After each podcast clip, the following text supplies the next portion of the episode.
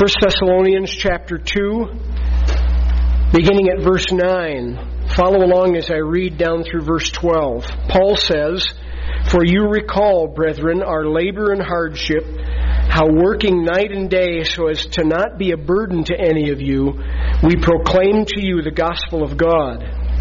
You are witnesses, and so is God, how devoutly and uprightly and blamelessly we behave toward you believers just as you know how we were exhorting and encouraging and imploring each one of you, notice, as a father would his children, so that you may walk in a manner worthy of the God who calls you into his kingdom and glory. The Apostle Paul was a single man, as far as we can tell. And yet, even though he wasn't married and was not a biological father, he had many spiritual children. For example, he refers to Timothy and Titus as his own sons or his own children in the faith. Paul was used by God to lead a businesswoman named Lydia to faith in Jesus Christ. She happened to be, by the way, the first convert to Christianity in all of Europe. But there were many more, including many individuals who formed congregations of believers in city after city, like the city of Thessalonica. Notice verse 13 in our text, just beyond where I read. Paul says, And for this reason we also constantly thank God that when you received from us the word of God's message, you accepted it not as a word of men, but for what it really is, the word of God, which also performs its work in you who believe. There were many who came to faith in Jesus Christ in Thessalonica because of Paul. And so Paul now is expressing his heart for his spiritual children. It's reflected, by the way, in the fact that he wrote two books to these spiritual children in Thessalonica. And in the fact that here in chapter 2, as we noted in verse 11, he's speaking as a father would to his own children. He loved these believers as if they were his own biological children.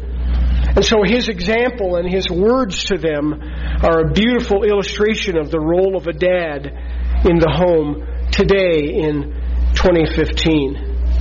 I want us to closely examine a spiritual father's character, first of all. Paul says in verse 10, You are witnesses, and so is God, how devoutly and uprightly and blamelessly we behave toward you believers. Paul addresses the whole church, and he's excited to be able to say, You are witnesses, and so is God, about how I conducted myself, about my character while I was with you. He wasn't running from some poor example. He wasn't trying to hide anything. Instead, he was reflecting on the power of his own personal testimony in front of and with them. Even though, according to Acts chapter 17, he was only in Thessalonica for about three weeks. But his ministry to them and his spiritual fathering lasted way beyond those few weeks with these believers. Why? Because they got to see and, and then see modeled in him some godly character. They got to interact with this great apostle who was at the same time a very humble man who wanted to serve God, who was totally committed to God and to spreading the gospel, the good news about Jesus to all of these people. He proved to them that his message was not just words, it was powerful and life changing. And so many were called out in faith to receive Jesus Christ as Savior. And in the process, he gives us three ways that his testimony made an impact on them. And there are three ways that a biological dad this morning who wants to be a spiritual leader in his home can and should demonstrate godly character. The first way, he says, was that he lived devoutly before them. That word has to do with the quality of holiness in our lives. But more specifically, a holy life that leads to fulfilling specific duties and doing them faithfully. It means passionately pursuing God with all our hearts, and Paul did that. It means that when our children and others look on our lives, they can see that there's a complete trust in God there that affects everything we do. Andrew Gillies once wrote a poem called Confession to Father. He said this Last night my little boy confessed to me some childish wrong, and kneeling at my knee, he prayed with tears, Dear God, make me a man like Daddy, wise and strong. I know you can. Then he slept. I knelt beside his bed, confessed my sins, and prayed with low bowed head, O God, make me a child like my child here, pure, guileless, trusting thee with faith sincere. Paul said, I came to you in a devout way. I was committed to God, and you saw that. Secondly, he says, I lived uprightly in front of you. This word uprightly has to do with living the right way. In fact, that's the literal meaning of the word.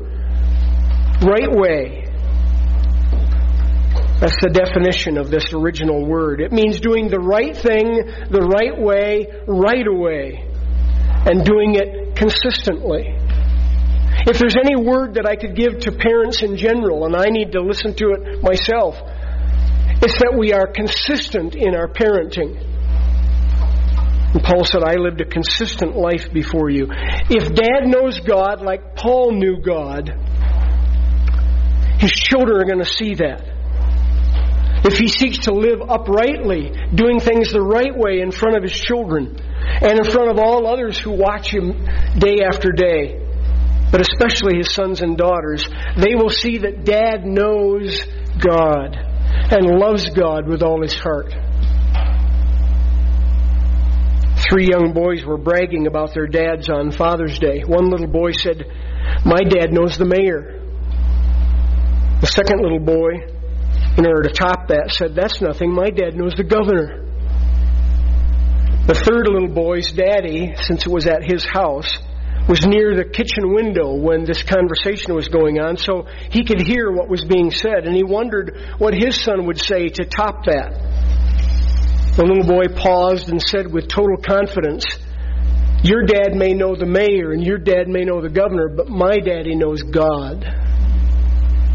That is a commendation worth striving for.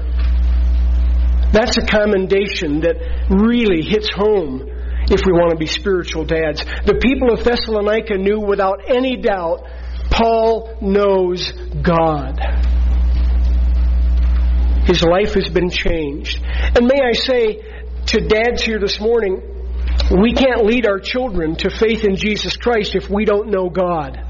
If we don't know Jesus ourselves as our personal Savior and Lord, if we don't know that our sins have been forgiven by the blood of Jesus Christ on the cross, we can't begin to lead our children in a life of faith. It starts there. So, men, if you're here today and you don't know Jesus as Savior, today's the day. It can start now by putting your trust in what Jesus accomplished for you on the cross and for your children. Thirdly, Paul says that he lived before them blamelessly. This third character trait, by the way, does not mean that Paul was perfect. He never said he was, and he, in fact, admitted just the opposite. He was the chiefest of sinners. It also doesn't mean that there's any dad here this morning who's perfect. Right, men? We all know that we're far from that. Far from that. What it does mean, though, is that Paul lived his life before the Thessalonians in such a way that no one could ever level a false accusation against him and have people believe it. And that's what it means for you and me. That we would live our lives in such a way that if someone out there who has some axe to grind against us because of following Jesus or speaking up for our Savior, that our kids would say, I don't believe that. That's not true of my dad. And so those possible accusations would never stick to us. What it means for dads is that while we're not perfect, we keep short accounts with God. We keep sin confessed. We own to our children that we're not perfect. Even this great apostle was attacked at Thessalonica. Acts chapter 17, verse 5 says there were some there who were jealous of him, of the impact he was making in that city. And so they leveled false accusations against Paul, but he lived blamelessly. The Thessalonians, even though they only knew him for a few weeks, could tell what these guys are saying about Paul is not true. It just isn't. And there may be those who will be jealous of and attack us as dads for seeking to be devout and upright and blameless. If a dad is verbally or physically abusive, if he's overly authoritative, if he's frequently absent, I can tell you right now, no one's going to be jealous of that. They're only going to be jealous of us if we're walking with God, seeking to be a blessing to our children. So, guys, dads, keep on being a spiritual dad. Keep on being a living letter that your children can read and follow. We played it earlier as a prelude to our service, a beautiful song by the trio Phillips, Craig, and Dean.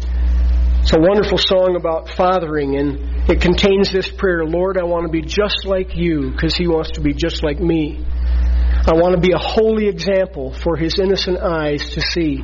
Help me be a living Bible, Lord, that my little boy can read. I want to be just like you because He wants to be like me. That's a good prayer a wonderful prayer. The Apostle Paul, secondly, not only had the right kind of character before these Christians at Thessalonica, but he had some concerns. Verse 11 Just as you know how we were exhorting and encouraging and imploring each one of you as a father would his own children. Paul wanted these Christians to have a close walk with God. He wanted them to not rebel and turn away to draw ever closer. And so he wanted to show them his concern for their spiritual lives in three specific ways. First of all, by exhorting. This word exhorting is, by the way, the exact same word that Jesus uses in John 14, verse 26, to describe the Holy Spirit.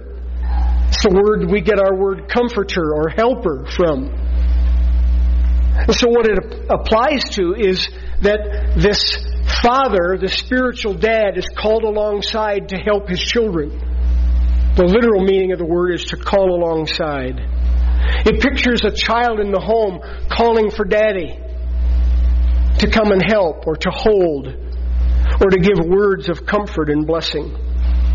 It can be compared kind of to a, a parent who's out on the roller skating floor and comes alongside their small child who hasn't quite got it down yet to make sure they don't stumble and fall and can stand and skate.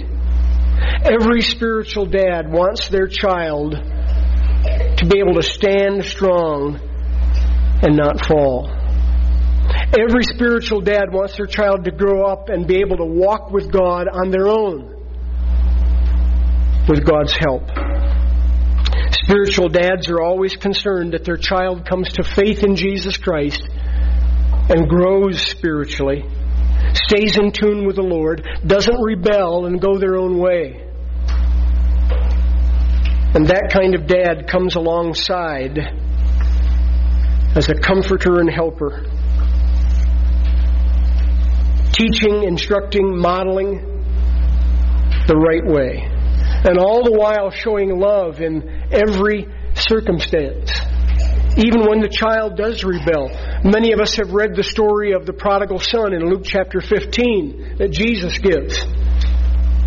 I want you to listen for a moment to a story about a prodigal daughter that Philip Yancey writes about in his book, What's So Amazing About Grace. This prodigal daughter grows up in Traverse City, Michigan, disgusted with her old fashioned parents who she believes overreact to her nose ring and the music she listens to and the length of her skirts, runs away. She ends up in Detroit, where she meets a man who drives the biggest car she's ever seen. She starts calling this man with the big car boss. He recognizes that since she's underage, men would pay premium money for her. So she goes to work for him. Things seem good for a while, at least nobody's trying to get her to change. But then she gets sick for a few days, and it's amazing how quickly her boss turns against her. He throws her out on the street without a penny to her name. She turns a, a couple of tricks a night. All the money goes to support her drug habit. One night, while sleeping on the metal grates of the city streets, she begins to feel less like a woman and more like a little girl. She begins to whimper, God, why did I leave? My dog back home has more to eat than I do. She realizes more than anything that she really wants to go home. Three straight calls home get three straight connections to an answering machine. And finally, she leaves a message Mom, Dad, it's me. I was wondering about maybe coming home. I'm catching a bus up your way, and I'll get there about midnight tomorrow night. If you're not there, I'll understand. During the seven hour bus ride, she's rehearsing what she's going to say to her father. When the bus comes to a stop in the Traverse City station, the driver announces there'll be a 15 minute stop. 15 minutes to decide her life. She walks into the terminal not knowing what to expect, but never in a thousand dreams did she expect what happened. There in the bus terminal in Traverse City stands a group of 40 people, brothers and sisters, aunts and uncles, cousins, a grandmother, and a great grandmother to boot. They're all wearing party hats and blowing noisemakers. And taped across the wall of the terminal is a computer generated sign that says, Welcome home. Out of the crowd of well wishers breaks her dad. She stares out through the tears in her eyes and begins her memorized speech. But he stops her. Hush, child. We've no time for that. No time for apologies. We'll be late. A party's waiting for you at home.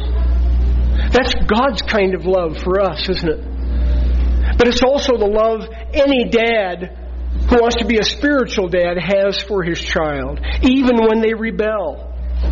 When they're ready to turn back to God and turn back to home, that spiritual dad is there running to him or her with arms open wide and words of love. So Paul says, I came exhorting I'm concerned for you. I want the best for you spiritually. And secondly, he says, I came encouraging. This has to do with the speaking parts that dad gives in the home words of encouragement, or as someone put it, faith out loud. It also contains the idea of strengthening the child with our words, or to put it another way, using our words to bless backed up by our lives, we want to bless our children. We want to speak words of affirmation, not condemnation. It means showing affection rather than just shelling out authority. Embracing them while we're exhorting them. Loving them while leading them in the way that God would have them go. It also means taking an active interest in each child. Would you please notice the text with me again? Verse 11, just as you know how we were exhorting and encouraging and imploring each one of you as a father would his own children. Each one of you. What that says to me from the pen of the Apostle Paul, led by the Holy Spirit, is that a spiritual dad understands that each child is different. And each child needs the affirmation from dad that fits them personally and perfectly. And to do that, guys, we need to pray. We need to ask God for those words for each child.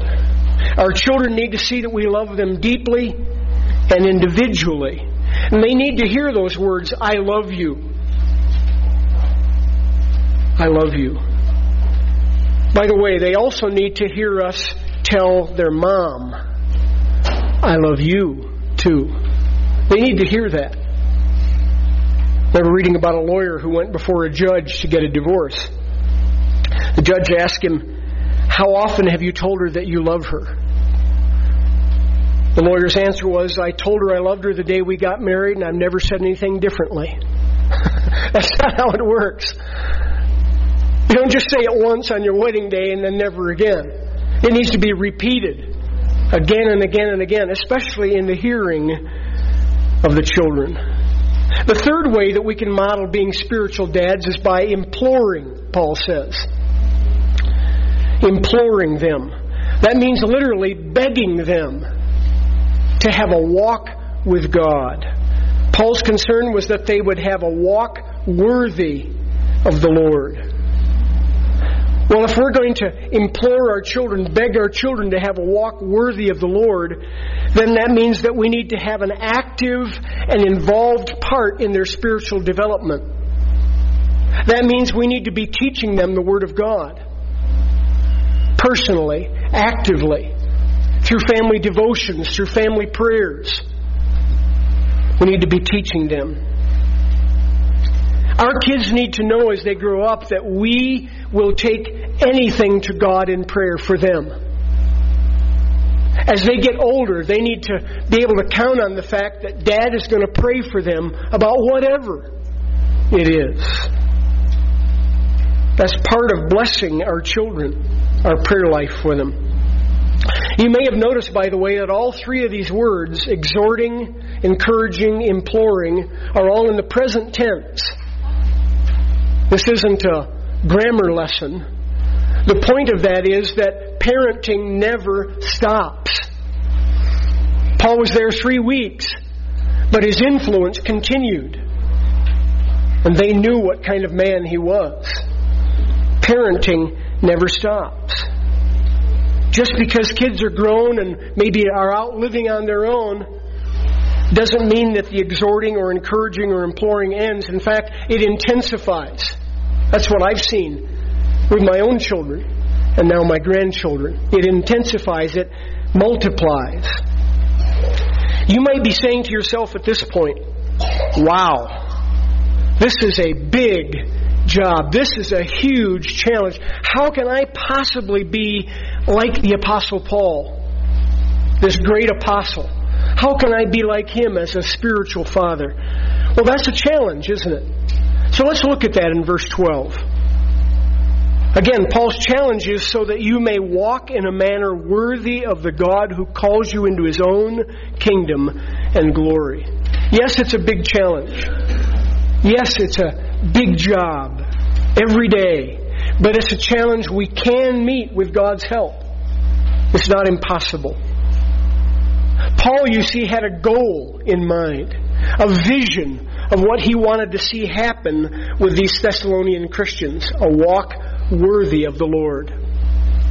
Our children need to see that not only does dad take an interest in them, but that he has a vision for them for the future.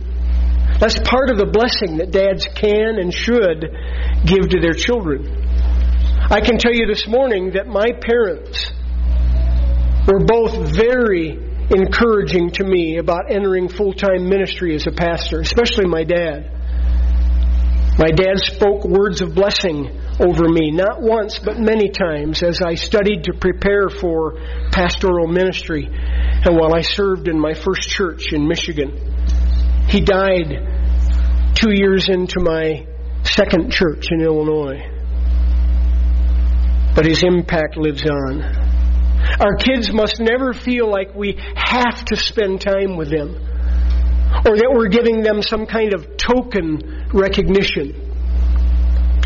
Brooks Adams kept a diary as a child. When he was eight years old, he wrote in his diary, I went fishing with my father today, the most glorious day of my life. Brooks Adams' father, who was an ambassador to Great Britain, wrote in his diary that day, went fishing with my son, a day wasted.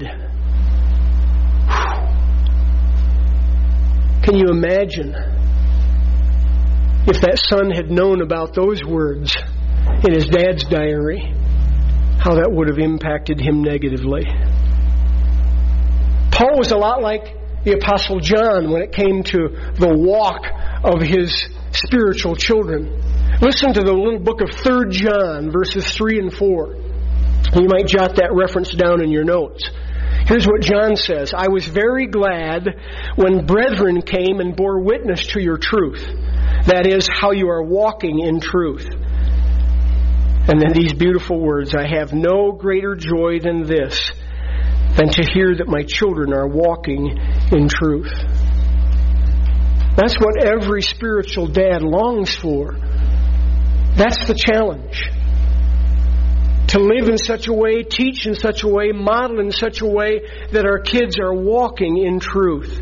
Our kids need to know and be totally confident of the fact that dad wants them to walk in truth more than anything else.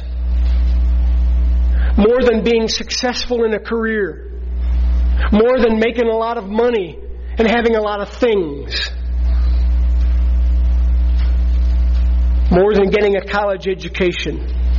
They also need to know, and this is certainly a challenge for dads, that even when they do wrong or mess up, we still love them and will seek to help them right those wrongs. Way back in 1990, hardly seems like it could be that long ago, George Strait recorded a powerful country song the words of which are, I got sent home from school one day with a shiner on my eye. Fighting was against the rules and it didn't matter why. When Dad got home, I told that story just like I'd rehearsed, and then stood there on those trembling knees and waited for the worst. And he said, Let me tell you a secret about a father's love. A secret that my daddy said was just between us. You see, daddies don't just love their children every now and then. It's a love without end. Amen. Most importantly, we can fulfill this challenge of being a spiritual dad if we're consistent in our own walk with God and in our accountability before our children. Three times in these verses, notice it with me. Verse 9, you recall. Verse 10, you are witnesses. Verse 11, just as you know. He speaks of what they already know to be true of him. I mention that to say that there's no point in trying to pull one over on our kids. They know if we're sincere and real and honest or not. And the challenge is to be real, to be there for them at all times and in all circumstances. You know as well as I do that there are many boys and girls living today in America who do not have a dad in the picture. Bill Glass, a former NFL great with the Detroit Lions and Cleveland Browns, has a prison ministry called Behind the Walls. And in his book, The Healing Power of a Father's Blessing, he reports that one prison that he visited in Texas had 300 inmates who were between the ages of 10 and 15. 10 and 15. He asked the warden, how many of them received visits from their fathers?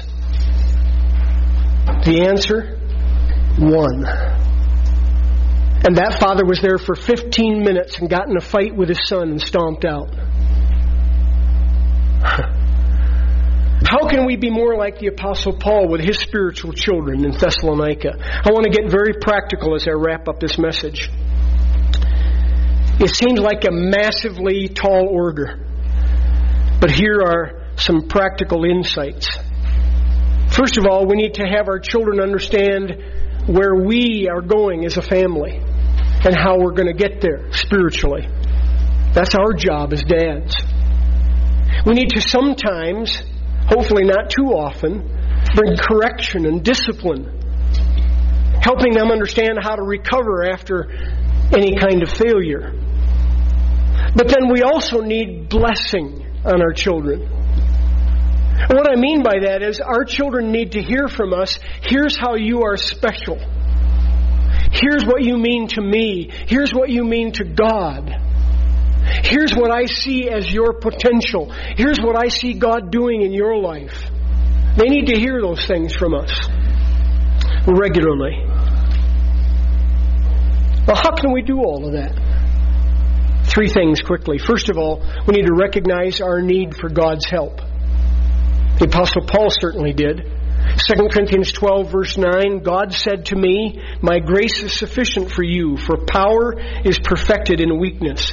Most gladly, therefore, will I rather boast about my weaknesses, that the power of Christ may dwell in me. And men, we need to understand, apart from Jesus Christ, we are not able to do this. We're weak. We need His help. Secondly, realize it's never too late. It's never too late to start being the spiritual dad God wants us to be. Parenting is a process. It takes time. It takes work. Paul mentions work in verse 9. Yes, he's talking, I think, in part there about physical labor, working with his hands. He was a tent maker along with his friends Aquila and Priscilla. But I think there's more to it than that. I think the greatest labor Paul exerted was the labor of prayer. And he talks about that in almost every New Testament letter that he writes, praying for his spiritual children. And we need to do that as well. Never give up. Never give in to the pressure of thinking that your kids are a burden. They're not, they're a blessing. And I'm realizing that more and more and more with my adult children. And then finally, remember it's worth it. All the hard work, all the effort, all the teaching, all the instruction, all the praying, it's worth it. To see your children reach God ordained potential to see them live out the blessing that you've been pouring out on them since they were little or since yesterday. It's going to make a huge difference. There's nothing compared to knowing that your children are walking with God with a vibrant faith because they saw a vibrant faith in you and me. Now, if your children aren't there yet, or if they've gone a whole other direction, keep praying and keep or start modeling what Paul is talking about here. It will make a difference in their lives in time. In time. It will. And that's my prayer again for all the dads here today. Moms and women and boys and girls, children, the dads here this morning need your prayers constantly. We do. I'm thankful that my children pray for me just as I pray for them. We need those prayers. My wife prays for me as I pray for her. I need those prayers. So do you, guys. Now, let me wrap up the message a little bit differently since I already gave the conclusion earlier in a quote from Chuck Swindoll. By this time, we've all heard, I'm sure, of the tragic deaths this past Wednesday night of six women and three men at a prayer meeting in an African Methodist Episcopal church in Charleston, South Carolina. The murderer, 21 year old Dylann Roof, has been captured and has confessed to the killings. We know nothing at this point really about his family life, but I guess that he probably was not from a godly home. His dad was probably not a spiritual leader in the home, and most likely did not bless his son regularly with words of love and affirmation and blessing. We need to pray for that church family and for the families of those who were killed, including the pastor of the church. Not a lot of detail has emerged about those who were killed, and that's okay. God knows all about them. But we do know that that pastor, Clementa Pinckney, was married and was the father of two children. We need to pray for them this morning. And we're going to do that right now. And then we're going to sing a song, an old hymn called This Is My Father's World. And as we sing it, I want you to pay careful attention to the second verse because it applies to what we see going on in our world today, whether it's South Carolina or elsewhere about the evil that goes on in our world. but the reminder that, hey, God is still in control. Amen? He's still in control. So let's pray for the folks in South Carolina. Father, oh, how awesome it is to be able to call you Father because of Jesus Christ, your Son. To have a relationship with you by faith through what He accomplished on the cross. We're thankful for that. Father, we pray especially today for those dear people in Charleston, for the loved ones and extended family of those who were killed, for that church family God, they've already said words of forgiveness to Dylann. I pray for him. I pray that somehow through all of this, no matter what he's going to face legally, that he may give his heart to Jesus Christ. Come to know him as Savior before it's eternally too late. Father, bless each of those family members who are left behind, Pastor Pinckney's children and wife and others. Give them courage. Strengthen them by the power of the Comforter, the Helper, the Holy Spirit. We thank you that we can lift them up in prayer today, and we do so in Jesus' name. Amen. Would you stand with me and sing this song? And again, especially notice the words to the second verse.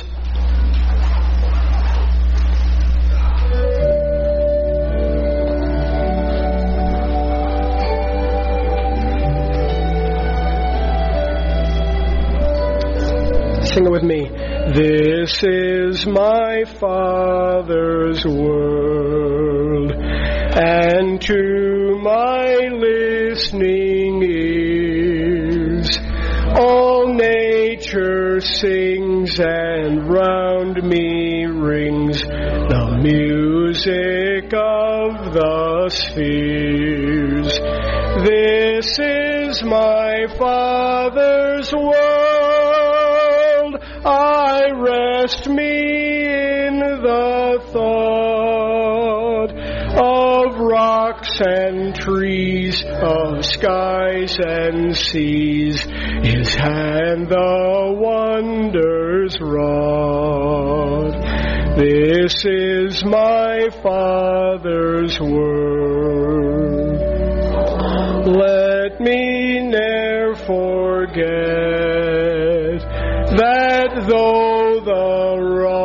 seems oft so strong, God is the ruler yet. Remember, this is my Father's world.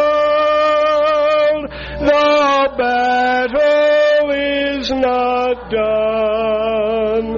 Jesus who died shall be satisfied, and earth and heaven be one. Isn't that a great truth? The battle isn't done. It isn't won. There's more work to do, more fathering to do. But Jesus is right there with us every step of the way, and He's in control. Amen. Have a great week. We'll look forward to seeing you next Sunday for communion and family dinner. God bless you.